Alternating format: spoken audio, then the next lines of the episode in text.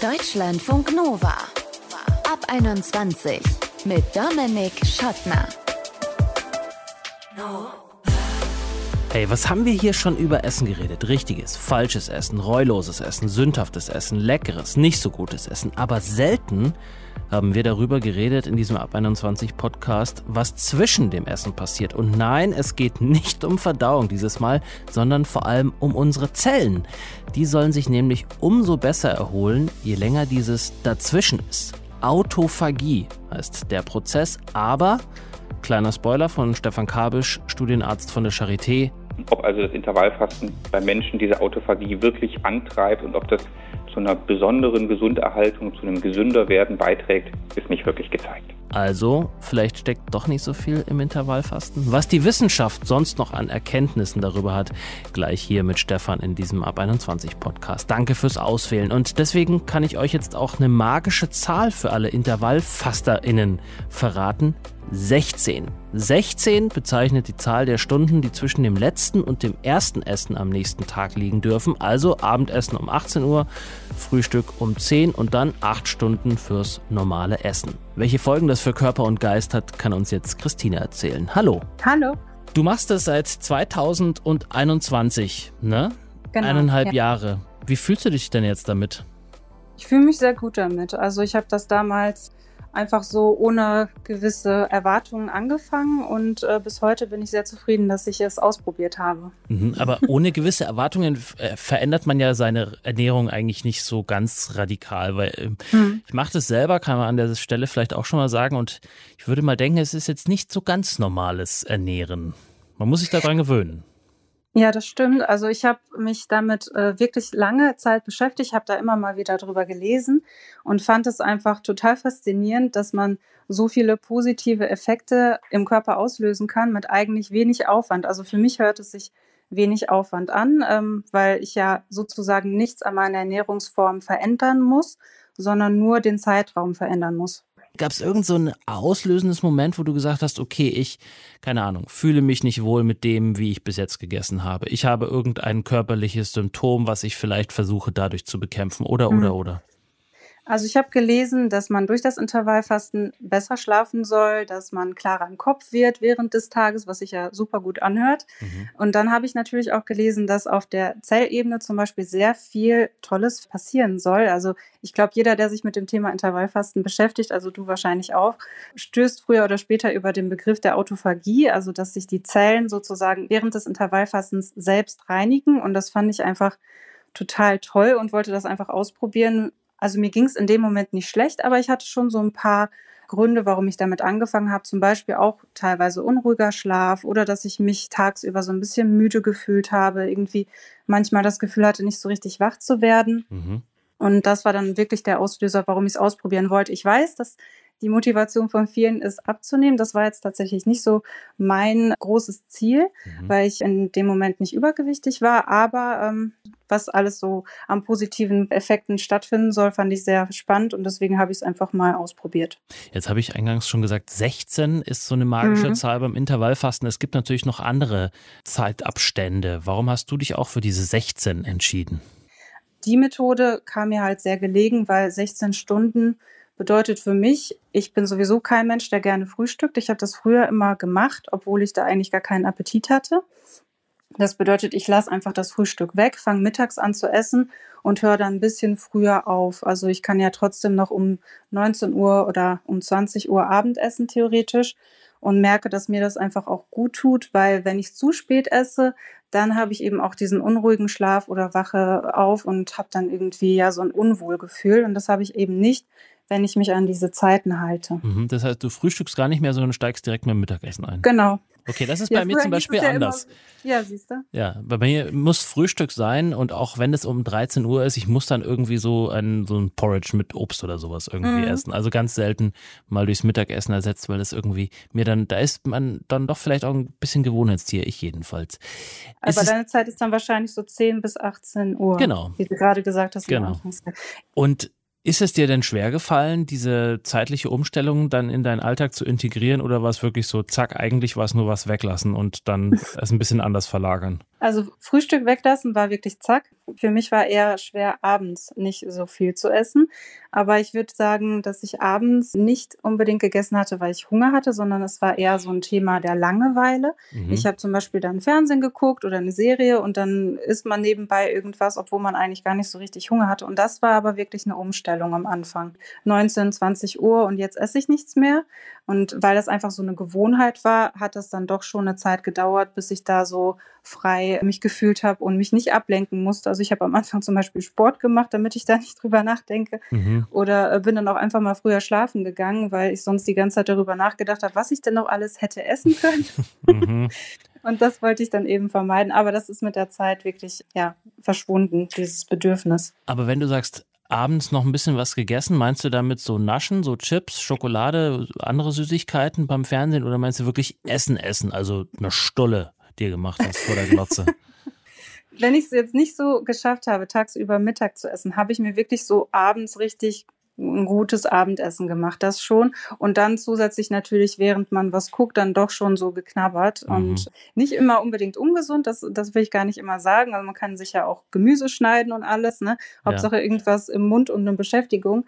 Und wie streng bist du inzwischen damit? Also gibt es noch so Cheat Days, äh, wo du sagst, okay, komm, jetzt ist auch egal, Christina, heute lasse ich es mal das Intervallfasten, Intervallfasten sein und pack mir die Packung Chips rein. Auf jeden Fall. Ja. Also von Anfang an, weil ich da wirklich gedacht habe, okay, das ist jetzt eine Sache, die möchtest du wirklich durchziehen. Und ich glaube, wenn man da zu dogmatisch dran geht und sagt, okay, das ist jetzt meine Essenszeit und ich äh, werde da auf jeden Fall nicht von abrücken, dann kann das auch ganz schnell schief gehen, dass man dann eher frustriert ist oder ja, dass man Dinge dann absagen muss. Das fände ich jetzt auch nicht schön. Jetzt, wenn man zum Beispiel auch spät abends im Kino ist, dann isst man trotzdem mal Popcorn oder wenn ich zum Frühstück eingeladen werde, dann esse ich natürlich trotzdem was zum Frühstück. Mhm. Also das habe ich von Anfang an gemacht. Also du bist kein Fall. unsoziales Wesen geworden dadurch. Nein, genau, weil ich denke, das kann dann auch passieren, wenn man dann zu streng mit sich wird und dann alles verweigert und nichts mehr möchte in, außerhalb dieser Zeiten. Also das würde ich jetzt auf diese Weise nicht empfehlen, auf jeden ja. Fall. Und ich denke auch vor allem, man kann es auch ausgleichen am nächsten Tag, dann macht man da dann vielleicht fängt man da noch ein bisschen später an, wenn man sich gut damit fühlt. Also das finde ich sehr, sehr flexibel, das Modell. Ah ja, okay, aber da bist du dann schon wieder so diszipliniert, dass du sagst, okay, ich muss jetzt dann doch wieder das ähm, so wieder in den Rhythmus reinkommen. Also muss nicht, aber ich habe dann das Gefühl, es tut mir ganz gut. Also ich finde, früher habe ich auch gegessen, ohne dass ich Hunger hatte. Und mittlerweile durch das Intervallfasten ist es natürlich immer die Situation, dass ich mich wirklich aufs Essen freue. Und dieses Gefühl möchte ich auch wirklich haben und nicht einfach nur essen, weil jetzt die Zeit dafür da ist. Und wenn ich dann sehr spät gegessen habe, dann habe ich dementsprechend am nächsten Tag auch nicht so schnell wieder Hunger. Und mhm. dann halte ich das auch ein. Jenseits von gutem Schlaf und Konzentrationsvermögen, was hat sich mhm. noch bei dir verändert zum Positiven hin? Also ich muss sagen, ich habe im ersten Monat tatsächlich Gewicht abgenommen, obwohl das nicht mein Ziel war. Ich habe so um die drei Kilo ziemlich schnell abgenommen. Mhm. Und danach hat sich das aber nicht mehr verändert. Also das hat sich so ein bisschen angefühlt, als hätte sich mein Gewicht so eingependelt. Und dann war auch gut. Und irgendwas ja. Negatives, wo du sagst, so, oh nee, das ist, nehme ich in Kauf, aber finde ich eigentlich nicht so gut? Tatsächlich nicht. Wüsste ich jetzt nicht. Das heißt, also außer wenn ich es jetzt, sage ich mal, dogmatisch machen würde, ja. dann könnte ich sagen, okay, es ist negativ, dass ich jetzt nicht mehr frühstücken kann oder spät abends nichts mehr essen kann. Aber dadurch, dass ich dann meine eigenen Regeln mache, sage ich mal, habe ich da nichts Negatives tatsächlich. Dann lass uns doch mit einem undogmatischen Tipp für alle äh, Interessierte enden. Was ist das Wichtigste, was man sich klar machen muss, bevor man mit Intervallfasten anfängt? Also das Wichtigste finde ich, dass am Anfang die Umstellung schon schwierig sein kann, dass man sich dessen bewusst ist. Weil ich glaube, wenn du da reingehst und denkst, okay, es soll mir irgendwie ab Tag eins super gut gehen damit, dann ja, ist das vielleicht eine zu große Erwartung. Also der Anfang kann ein bisschen schwierig sein, aber es lohnt sich auf jeden Fall dran zu bleiben. Sagt Christina. Ich habe mit ihr darüber gesprochen, was das für und was das wieder von Intervallfasten ist. Seit 2021 ernährt sich Christina entsprechend. Vielen Dank. Ja, ich danke euch für die Einladung auf jeden Fall. Und wünsche dir weiter guten Appetit. Ja, danke schön. gleichfalls. Okay, mach's gut. Schönen Abend. Tschüss, gleichfalls. Deutschlandfunk Nova. Hey, ganz kurze Pause mal vom Intervallfasten, weil ganz klar, der Mensch lebt ja auch nicht vom Essen alleine. Nein, wir wollen eure Geschichten erzählt bekommen. Eure Geschichten über die Liebe. Und zwar nicht irgendeine, sondern die große Liebe. Vielleicht kennt ihr das, man lernt jemanden kennen und hofft oder denkt, das ist jetzt die einzige wahre große Liebe. Aber dann stimmt dieses verdammte Timing nicht.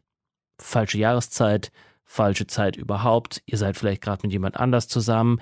Wenn euch sowas schon mal passiert ist, schickt uns gerne Sprachnachricht bei WhatsApp 0160 9136 0852. Textnachricht geht natürlich auch. Oder E-Mail können wir auch empfangen. Mail at deutschlandfunknova.de. So, Ende der Durchsage. Weiter geht's mit Intervallfasten. Deutschlandfunk Nova.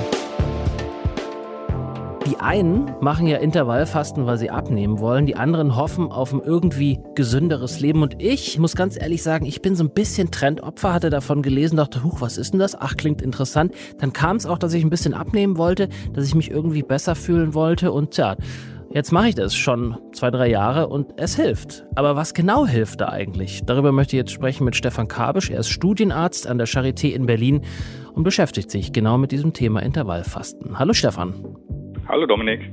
16 Stunden am Tag nichts essen, das gilt gemeinhin als Intervallfasten. Aber es gibt ja noch andere als dieses 16-8-Modell. Was denn nämlich? Intervallfasten ist tatsächlich eine ganze Bandbreite von verschiedenen Ernährungsweisen, bei denen es immer darum geht, periodisch das Essen auszulassen oder zu reduzieren. Man kann das nach dem 16 zu 8 Prinzip machen, also jeden Tag nur sehr wenige Stunden essen. Man kann auch jeden zweiten Tag eine Fastenkur einlegen und dafür die anderen Tage ganz normal essen. Es gibt die Variante, dass man zwei Tage in der Woche fastet. Auch das 16 zu 8 Modell ist natürlich nur eine Variante, bei der man jeden Tag die Fastenperiode definiert. Man kann genauso 10 zu 14 machen oder 18 zu 6. Da gibt es also ganz viele Spielarten und entsprechend viele Spielarten sind es auch in der Forschung tatsächlich. Und was eint diese Modelle? Also was passiert da im Körper beim Intervallfasten? Man geht letztlich davon aus, dass in den Fastenperioden der Körper hat, einen Stoffwechsel zu äh, erholen, den rund zu erneuern, den Insulinspiegel möglichst tief zu fahren, weil man letztlich weiß, dass ein erhöhter Insulinspiegel den Fettabbau blockiert und bei einem niedrigen äh, Insulinspiegel kann das Körperfett eben abgebaut werden. Man geht noch von einer ganzen Reihe anderer Mechanismen aus, die letztlich für unsere Zellen schützend sind, die Entzündungsprozesse eindämmen, die möglicherweise auch für ganz langfristige Erkrankungen protektiv sind. Man redet da von Krebserkrankungen, von Herz-Kreislauf-Erkrankungen, von Demenz. Das ist allerdings beim Menschen alles nicht gut bewiesen. Das ist hauptsächlich bei Tieren gut gezeigt. Mhm, da kommen wir gleich noch zu, zu der Studienlage. Es gibt auch Menschen, die berichten davon, dass sie zum Beispiel klarer denken können oder äh, besser schlafen. Hängt das auch damit zusammen mit dem Intervallfasten? Das sind sehr subjektive Berichte, die für den Einzelfall sicherlich zutreffen mögen. In den Studien bildet sich das tatsächlich nicht, aber es ist auch nicht so ganz plausibel, warum das Intervallfasten das jetzt erzeugen sollte und warum das mit einer anderen, auch gesunden Ernährungsweise nicht so sein sollte. Es gibt mhm. ja durchaus ganz viele andere gesunde Ernährungsmodelle, die teilweise auch wesentlich besser untersucht sind. Mediterrane Ernährung zum Beispiel, wo man also alle günstigen Mikronährstoffe mitbekommt, ein gutes Verhältnis der Hauptnährstoffe, also Kohlenhydrate, Fette und Eiweiße, wo letztlich die Studienlage deutlich besser zeigt, dass es für den Stoffwechsel ganz großartig ist wo man auch davon ausgeht, dass das Wohlbefinden insgesamt sich bessert. Da ist, glaube ich, so ein Stichwort ganz wichtig, was wir vielleicht hier mal ganz kurz erklären müssen. Autophagie nämlich. Autophagie ist ein Mechanismus, den unser Körper, den letztlich alle Lebewesen nutzen, um Zelltrümmer, die sich im Inneren von Zellen ansammeln, zu bereinigen. Die Zellen sind also in der Lage, ihre eigenen Trümmer zu verdauen und wegzuräumen. Das machen letztlich alle Körperzellen, das machen die die ganze Zeit. Und das machen die weitgehend unabhängig davon, in welcher Ernährungsweise wir tatsächlich stecken. Das Intervallfasten löst da bei Tieren und in, in ganz speziellen Modellexperimenten löst es durchaus eine stärkere Autophagie aus. Beim Menschen ist es nicht gut messbar, ob also das Intervallfasten beim Menschen diese Autophagie wirklich antreibt und ob das zu einer besonderen Gesunderhaltung, zu einem gesünder Werden beiträgt, ist nicht wirklich gezeigt wenn wir auf das schauen, was in den acht Stunden, wo man essen darf, in Anführungsstrichen beim Intervallfasten, was zu sich nimmt, kann man sich dann da die großen Torten und so reinknallen oder soll man da auch darauf achten, dass es möglichst gesund ist? Das ist ein ganz guter Punkt, den die Studien tatsächlich gar nicht so sauber abbilden, denn im Titel schreiben die letztlich immer, wir haben 16 zu 8 Fasten untersucht, aber am Ende ist es dann 16 zu 8 Fasten mit Low Carb, 16 zu 8 Fasten mit mediterraner Ernährung Und 16 zu 8 Fasten kann heißen, dass ich in den acht Stunden drei Mahlzeiten esse oder eine Mahlzeit oder fünf Mahlzeiten. Mhm. Ähm, das berichten die Studien durchaus. Das wird am Ende in einen Topf geworfen. Und da sozusagen einen einheitlichen wissenschaftlichen Konsens draus zu ziehen, ist sehr, sehr schwer. Aus der Sicht eines Ernährungsforschers sollte man immer sagen, dass es eben nicht acht Stunden Torte sein darf, mhm. sondern es muss eine Ernährungsweise sein, die alle wichtigen Nährstoffe abdeckt, Kohlenhydrate, Fette und Eiweiße, aber eben auch die Mikronährstoffe, sodass man also nicht nur die Energieträger zu sich nimmt, sondern auch Mineralien, auch Vitamine vollständig abdeckt, dass da also auch reichlich Gemüse zum Beispiel dabei ist. Also, kleiner Nachteil für alle, die jetzt sagen, ist ja super, dann kann ich den ganzen Tag äh, machen, was ich will beim Essen und dann esse ich eben 16 Stunden nichts mehr. Also da muss man schon oder sollte man auf jeden Fall auch darauf achten, dass in den acht Stunden nicht nur Junkfood auf den Teller kommt. Jetzt hast du schon an mehreren Stellen Studien angesprochen und äh, hast auch Tiere schon erwähnt. Wie ist denn der aktuelle Forschungsstand? Der aktuelle Stand sagt, dass bei einer ganzen Reihe von Tieren, im Wesentlichen bei Mäusen und bei Ratten, lässt sich zeigen, dass man mit dem Intervallfasten, und zwar mit verschiedenen Varianten davon, die Lebensdauer verlängern kann, dass man Krebserkrankungen seltener machen kann, dass Entzündungsprozesse, Insulinresistenz, also wirklich also die langfristigen Killer des Menschen seltener auftreten, langsamer passieren oder gar nicht entstehen. Das ist für die Tiere, die da untersucht werden, natürlich großartig. Bei Menschen gibt es solche Daten nicht vor allem weil es gar nicht so langfristige Daten gibt. Mhm. Da lassen sich solche langfristigen Aussagen zu Herz-Kreislauf-Erkrankungen, Krebserkrankungen also gar nicht treffen, sondern man kann im Prinzip nur relativ schnell eintretende Veränderungen von bestimmten Blutwerten zum Beispiel messen. Also man kann den Insulinspiegel messen, den Blutzucker, Cholesterinwerte und Entzündungswerte. Das ist es, was solche Studien bewerten können. Aber auch die sehen beim Menschen tatsächlich eine riesige Streubreite von Ergebnissen von einem kleinen Erfolg, stärkerem Erfolg oder oftmals auch gar keinen besonderen Erfolg im Vergleich zu einer ganz normalen Ernährungsweise. Mhm. Wie lange wird das eigentlich schon erforscht? Also, dass das Intervallfasten irgendwie interessant ist, weiß man seit Mitte der 40er Jahre. Da hat man die ersten Studien an Mäusen durchgeführt und hat eben festgestellt, dass die länger leben und hat das dann eine ganze Weile sehr unterschwellig weiter untersucht und praktisch nur bei Tieren. Und so seit etwa 20, 30 Jahren geht man das auch an, das auch am Menschen zu untersuchen ist also tatsächlich eine immer noch sehr dünne Studienlage, auch wenn es viele Studien sind. Und diese dünne Studienlage, sagt die irgendwas aus, ob Männer oder Frauen besser auf Intervallfasten ansprechen? Die sagt dazu leider nicht so viel aus. Dieser Geschlechterunterschied ist durchaus interessant, gerade weil man ihn eben im Tiermodell beobachtet hat. Aber es ist häufig so, dass bei Ernährungsstudien, die man beim Menschen durchführt, sich viel, viel häufiger Frauen beteiligen. Und das sieht man auch bei den Studien zum Intervallfasten, dass so etwa 80 Prozent aller Probanden Frauen waren. Und in vielen Fällen sind es Studien sogar mit äh, jungen, gesunden Männern, mit äh, jungen Sportlern, wo man letztlich untersuchen wollte, ob das Intervallfasten die Trainingsleistungen dieser Sportler verbessert, wo man auch keine durchschlagenden Erfolge sieht, mhm. wo man aber letztlich auch nicht erwarten kann, dass bei diesen Patienten, bei diesen Studienteilnehmern irgendwelche Verbesserungen des Stoffwechsels eintreten, weil die ja schon kerngesund sind. Mhm. Also noch vier Wochen Intervallfasten draufzupacken, bietet eigentlich nur die Chance, dass es schlechter werden kann. Mhm. Und dann zum Schluss, wenn ich das jetzt anfangen möchte und was muss ich dann vielleicht beachten, eventuelle Vorerkrankungen oder kann ich einfach loslegen? Vorerkrankungen sind bei jeder Therapie ein relevanter Punkt, auch für Ernährungstherapien und auch wenn es vermeintlich nur darum geht, ein Intervallfasten zu beginnen, man sollte sich vorher mit dem behandelnden Arzt, der behandelnden Hausärztin abstimmen, schauen, ob es bestimmte Erkrankungen gibt, die das unmöglich machen, so eine Ernährungsumstellung durchzuführen. Und das gilt nicht nur fürs Intervallfasten, sondern für jegliche Ernährungsumstellung. Es gibt so ein Risikosignal, das man in den Humanstudien zum Intervallfasten sieht, und das ist ein Verlust an Muskelmasse. Also eine Reihe von Studien deuten ja an, dass man mit dem Intervallfasten genauso gut Gewicht verliert, vielleicht sogar ein bisschen mehr Gewicht als mit einer herkömmlichen Diät, bei der man weniger Kalorien isst, als man normalerweise zu sich nehmen würde. Sieht aber so aus, dass unter bestimmten Konstellationen man hauptsächlich Muskulatur verliert und nicht Fettmasse. Das kann zum Beispiel an der Eiweißzufuhr liegen. Sagt Stefan Kabisch. Er ist Studienarzt an der Charité in Berlin und hat uns erklärt, wie die Studienlage ist zum Thema Intervallfasten und was das eigentlich überhaupt ist. Vielen Dank. Gern geschehen. So, der Intervall-Podcast übers Intervallfasten ist jetzt zu Ende. Wie hat es euch gefallen? Ich fand super, dass ihr auf jeden Fall dabei wart. Lasst uns gerne mal eine Nachricht da oder eine Bewertung oder empfehlt uns weiter. Das hilft uns, das hilft euch. Mein Name ist Dominik Schottner. Bis bald, bleibt gesund und geschmeidig. Ciao.